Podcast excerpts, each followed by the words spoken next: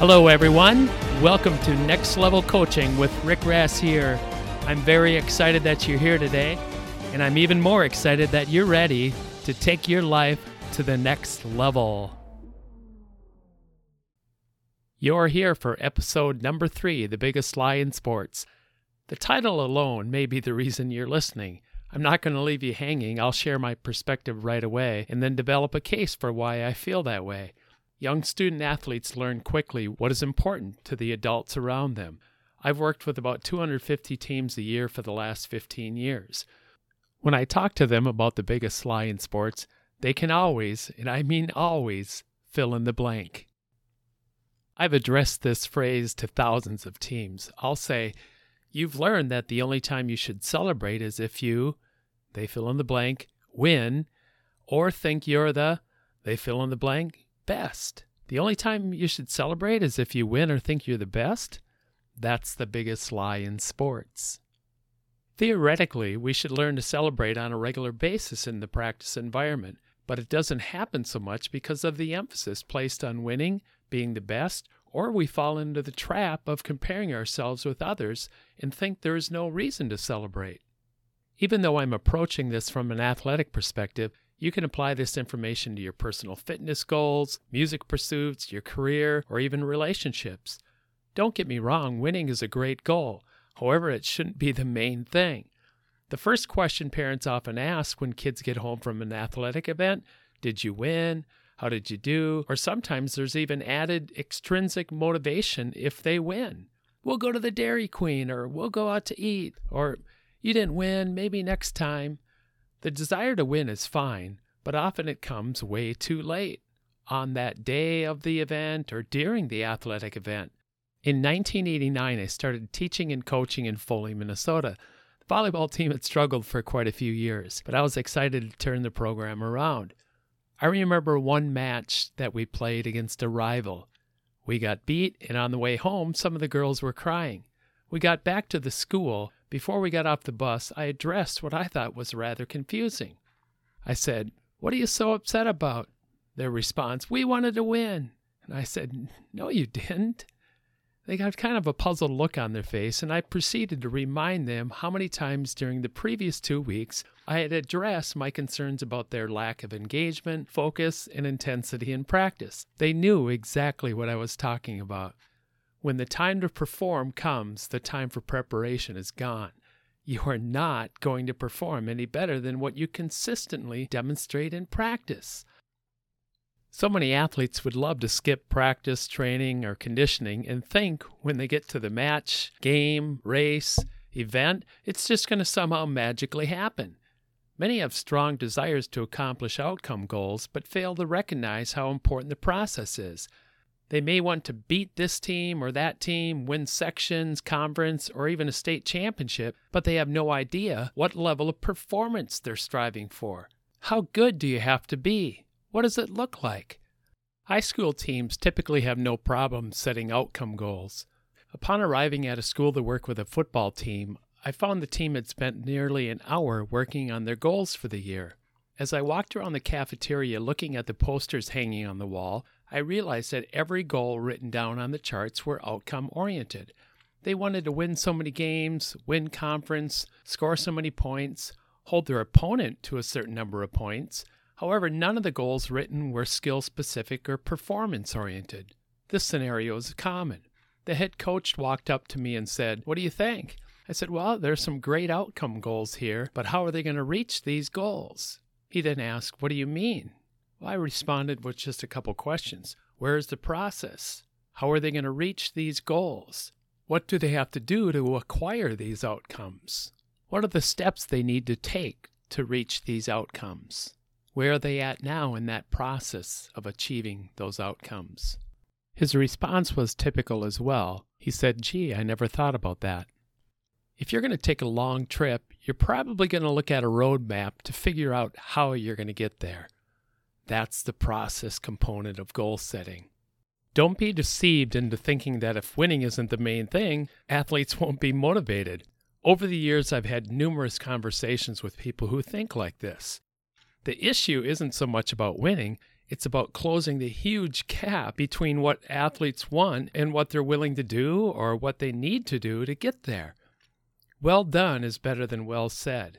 This huge gap between the desire to win and doing what it takes, in other words, improving performance for many teams and athletes, could be referred to as cognitive dissonance.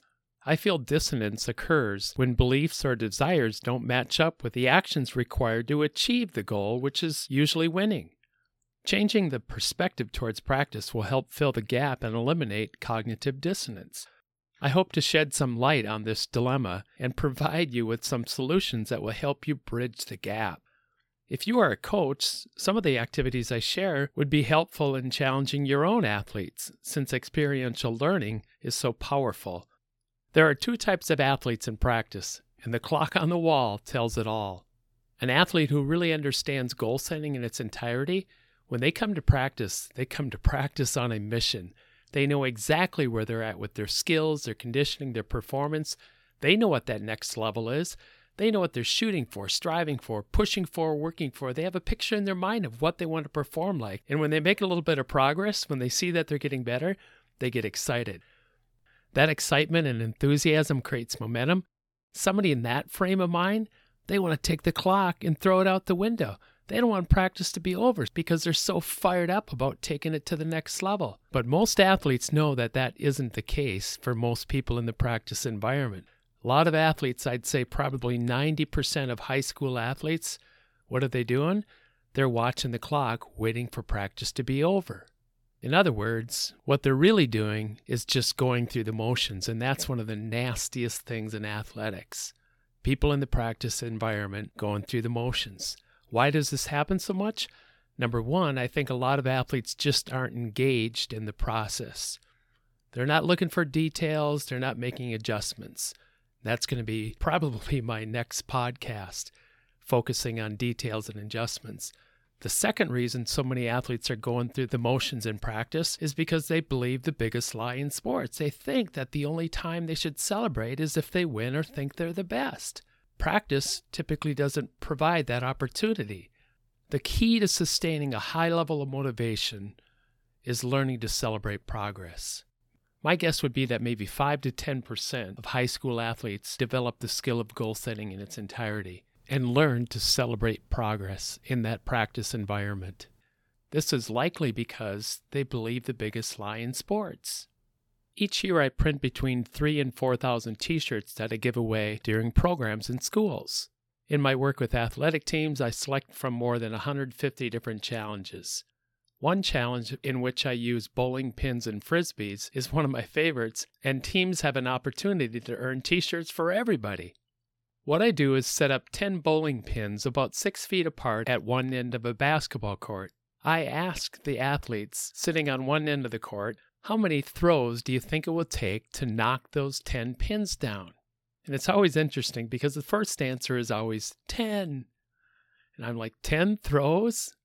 So you're never going to miss on the first 10 shots. And then they'll say, oh, maybe 25. And somebody will say 50, and they're usually kidding. And then I'll say, well, if you can get those 10 bowling pins down in 100 throws, I'll give everybody free t-shirts. Obviously, they get pretty fired up about doing this activity. Before they start throwing, I give them an opportunity to share strategies or techniques regarding transfer of weight, your grip, keeping the frisbee level, etc. If, for example, I'm working with a team that has 25 athletes, each of those athletes would have 4 frisbees. When they start throwing, you can imagine how fired up they get when they hit one of those bowling pins. Maybe after the first round, if they get 6 or 7 down, I'll ask them, okay, if this isn't for t-shirts now, do you still want to go for those last 4 or 5 pins? They'll always say yes. So they run down to the court, retrieve their frisbees, come running back. Next round, maybe they get 1 or 2 down. And I'll say, okay, do you still want to go for those last 2 or 3? Yes. They run down, back and forth, get those frisbees and come back and throw again. The longest I've ever had anybody go on this particular challenge was 1,500 throws to get 10 pins down, but they were so fired up about getting that last pin down. Every time somebody hit one of the pins at any point, there's that celebration. When they hit the last pin down, they're pretty fired up, and they collect all the Frisbees and run back, put them in the bag that I have. Then I follow up with several questions. Question number one, I'll say, was that fun? And they're like, yes. Question number two, how much fun would that have been if there would have been no bowling pins on the other end of the court? They get this puzzled look on their face, and they're like, that wouldn't have been fun at all. And then I'll say, well, how would you describe that? And the words that come up the most are boring and pointless. Boring and pointless. And that's when I tell them, okay, that's exactly what happens to so many people in the practice environment when they don't have those targets that they're shooting for, those small, skill-specific, detailed-oriented targets that they're striving to hit in practice. Really, theoretically, we should be having those yes moments all the time in practice where you hit those targets, where you realize that you're getting a little bit better. That just doesn't happen. But when it happens, you can imagine that if you're in that frame of mind, striving to hit those performance goals, you can be certain that the level of enthusiasm, determination, focus, intensity is much higher than somebody who's just going through the motions. And you'll surprise yourself with what you can do. One of my favorite quotes, Thomas Edison said, "If everybody did what they were capable of doing, we would literally astound ourselves." I said in my first podcast, really what that means is you blow yourself away if you found out what you can do. I do an activity called popcorn with teams to demonstrate the excitement created from outdoing what you've done before and celebrating progress. I'll give a more detailed description of this activity for those who may want to try this with their own team. I have a large container of about 50 wiffle balls in it. I have the group line up behind a line about 30 to 45 feet away from a wall. I tell them I'm going to take these balls and I'm going to dump them out towards the wall. Then I'm going to time you to see how fast you can get all the balls back into this container. The container stays right here, right next to the line. I dump up the balls. You run over. You can pick up one or two or three balls if they're right next to each other. But you can't pick up one ball and run over and get another ball because the main rule of this activity is you cannot move with the ball. You can pick up the ball and get rid of it, but you cannot move with it. So it's not everybody run over to the wall, pick up the balls, and run back with the balls. You have to get them from the wall back into the container without moving with the ball.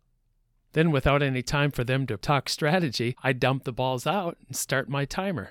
There's balls flying all over the place the first round, and it often takes between 1 and 2 minutes to finish. When I read off my stopwatch, it doesn't take long for somebody to say, "We can do better than that," and I'll say, "Okay, well, let me know when you're ready." With some of that strategizing, it's not uncommon for them to cut their time in half. When I tell them their second time, usually somebody will say, "We can do better than that." And I'll say, "Okay, well, if you want another opportunity, I'll give you some time to talk strategy. And I'm going to ask you a few questions, and you can consider these questions hints." Question number one, what's the best way to pour oil into a container? And they know it's a funnel. Question number two, how many times do you want to handle each of those balls? And they usually say one, but I'll say, okay, if it's just once, you'll have to pick up a ball from the wall, throw it, and make it into the bucket. Now two. Okay, last question. How long does it take to roll the balls from the wall to the bucket? And usually somebody will say a few seconds, and I'll say, that's exactly right. Let me know when you're ready. After 4, 5, or 6 times, I can typically tell if the level of enthusiasm is dropping a little bit. So I'll say, okay, if this is the last time we're going to do this, what would that do for your level of motivation? The typical response would be, "We're going to go harder. We're going to go faster." And I usually say, well, that's kind of confusing. Does that mean that the last 4, 5, 6 times that we've done this, you haven't been going your hardest? No. Well, how can you go harder if you've already been going your hardest? They get that look on their face. They know I got them on a trick question. I'll tell them, the bottom line, you got to figure out what's going to get you to give everything you've got, not some of the time, part of the time, but all the time. Athletes usually want to know what the record is, and unfortunately this one there isn't really a record because there's too many variables. The number of people, the distance between the line and the wall, the type of floor surface, the wall. If it has a border on the bottom, the balls aren't going to bounce off as much. So there's a lot of factors that play into it. It's hard to believe how pumped up a group of high school or college athletes can get about doing something like this, cleaning up the gym. The most impressive time I've ever done this? I was working with a college men's basketball team on one occasion and threw the balls out for them 18 times. the athletes would not give up. It was the last activity I did with him that night. I wasn't going anywhere. They lived on campus. I didn't have to worry about them getting rides. As soon as I mentioned the time, they would say, "Again! Again!" After each attempt, they discussed the details of their strategy and were so fired up about doing it faster. After 5 or 6 times, somebody asked, "What's the record?" And I said, "Does it matter?" And they said, "Yes." So what if the record was 23.7, their last score? Would you be satisfied with that? "No." "Why not?" I said, "Because we know we could do it better." "So does it matter what their record is?" "No," they said. I loved it. Every time they got a little bit better, there was a major celebration. They'd jump up, grab the rim, hang like monkeys from the rim. They were chest-butting each other, running around in circles. They were so jacked up. I told the coach that they're going to have a season beyond his expectations. He had already mentioned to me that it was a rebuilding year for them. They had lost 4 starters from the previous season. The rest of the story, that same team ended up winning a national championship in their division. First time from that university to have a national champion. I wasn't surprised at all because of their persistence and determination to find a better way. They were never satisfied with where they're at. If you're an athlete, how persistent and determined are you to take your performance to that next level? You can be sure of one thing. It's not going to happen by accident. I started coaching pretty early. My first official coaching job was during my freshman year in college, in which I coached the junior high volleyball team in the Ricori School District in Cold Spring, Minnesota, 1979. I'll never forget a road trip to Little Falls. We lost to them, but after the match, it was my team that was celebrating. They ran out of the gym to the bus so excited, while the other team that had just beaten them stood there perplexed. Their expression said it all. We won. What are they so excited about? My athletes knew I didn't care as much about a win as I did about the execution of skills and the number of times they were able to produce a pass, set, and a spike combination. They were thrilled about getting better, learning to control the ball, and they had shattered their previous record for that combination of contacts. On the ride home, they certainly didn't feel defeated. Those of you who are older may have watched Wild World of Sports when you were growing up.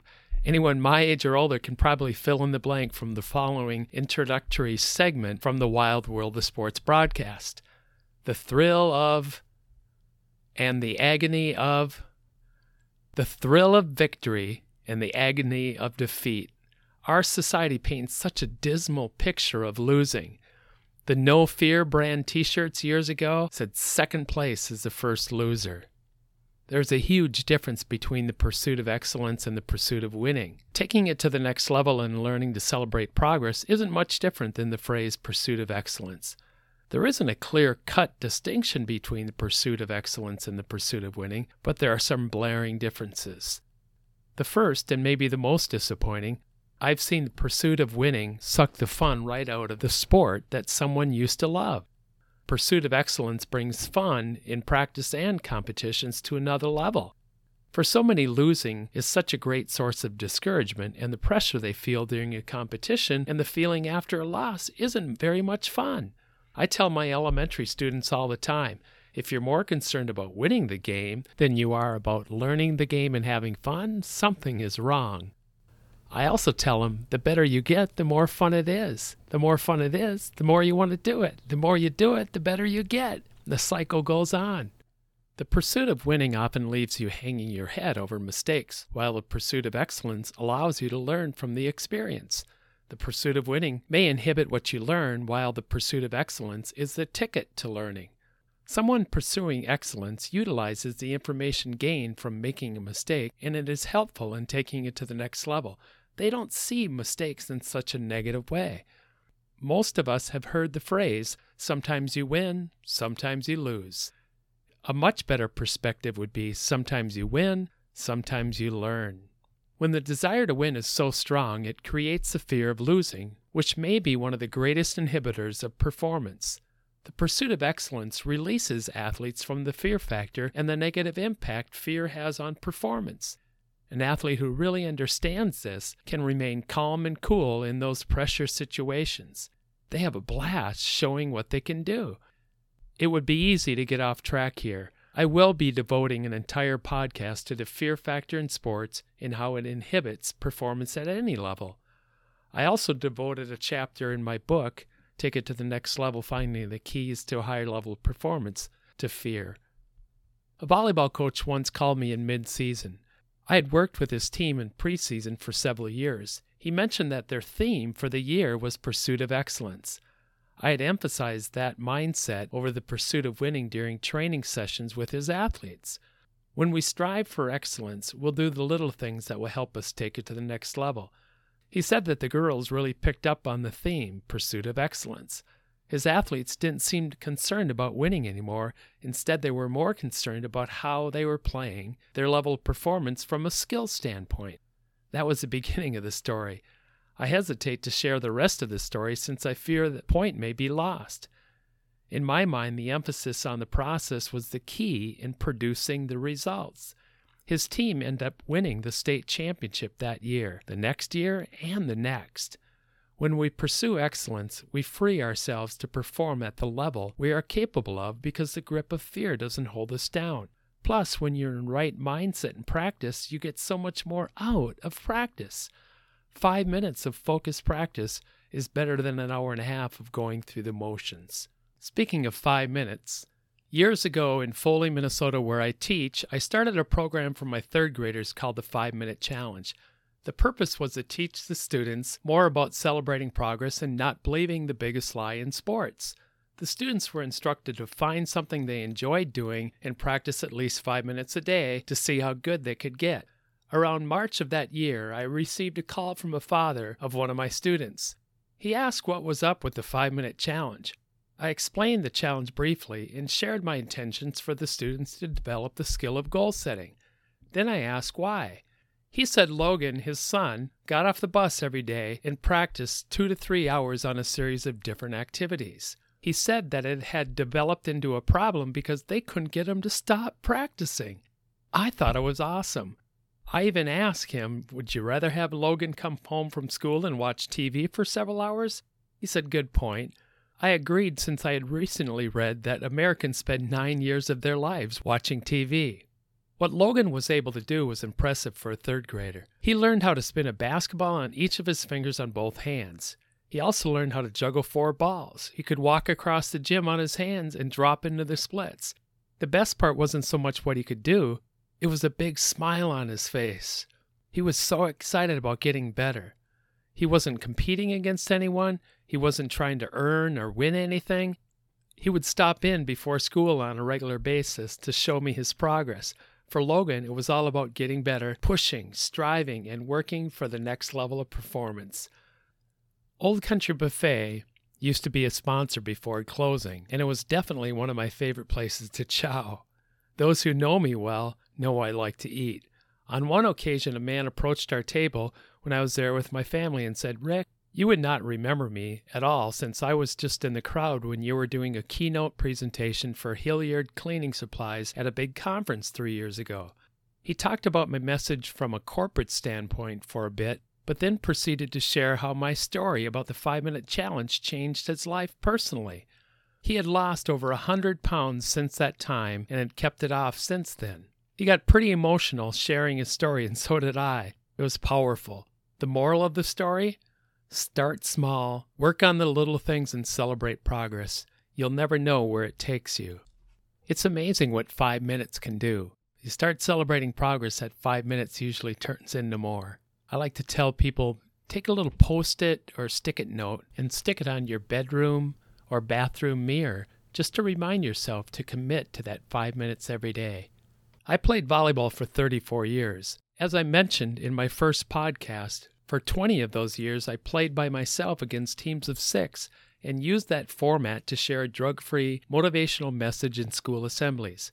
I never went into it concerned about winning and losing, but constantly striving to take my performance to another level. At 52, I stopped playing because of some issues with my right elbow, probably from hitting too many curveballs while jump serving.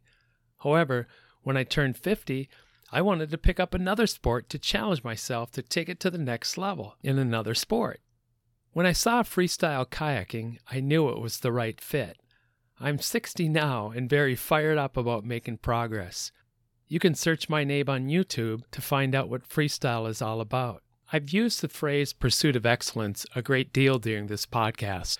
Taking it to the next level, celebrating progress, and that pursuit of excellence are like one and the same thing. An athlete who has learned to celebrate progress doesn't want to stop practicing because they're so pumped about taking their skills, abilities, and their performance to that next level. If I would be comparing myself to the best in the world at my age kayaking and not celebrating progress, I would have been done many years ago. Outcome-based goals may provide some motivation for a short time, but over the long haul, it takes a lot more to sustain motivation. Short-term process-oriented goals establish the momentum on a day-to-day basis in practice or even in the off-season for conditioning. Process-based goal setting is a master key that opens up the door to a high level of performance. I will get into process-oriented goals in one of my next podcasts about paying attention to detail and making adjustments. I'd like to extend a special thanks to Dan with O'Connor Wealth Management for his part in sponsoring this podcast. Thanks, Dan. I hope you have been encouraged and challenged through this podcast. I'd love to hear from you about how you're going to apply this information. I trust that what I have shared brings your game and your life to another level. Have a great day, and thanks for listening.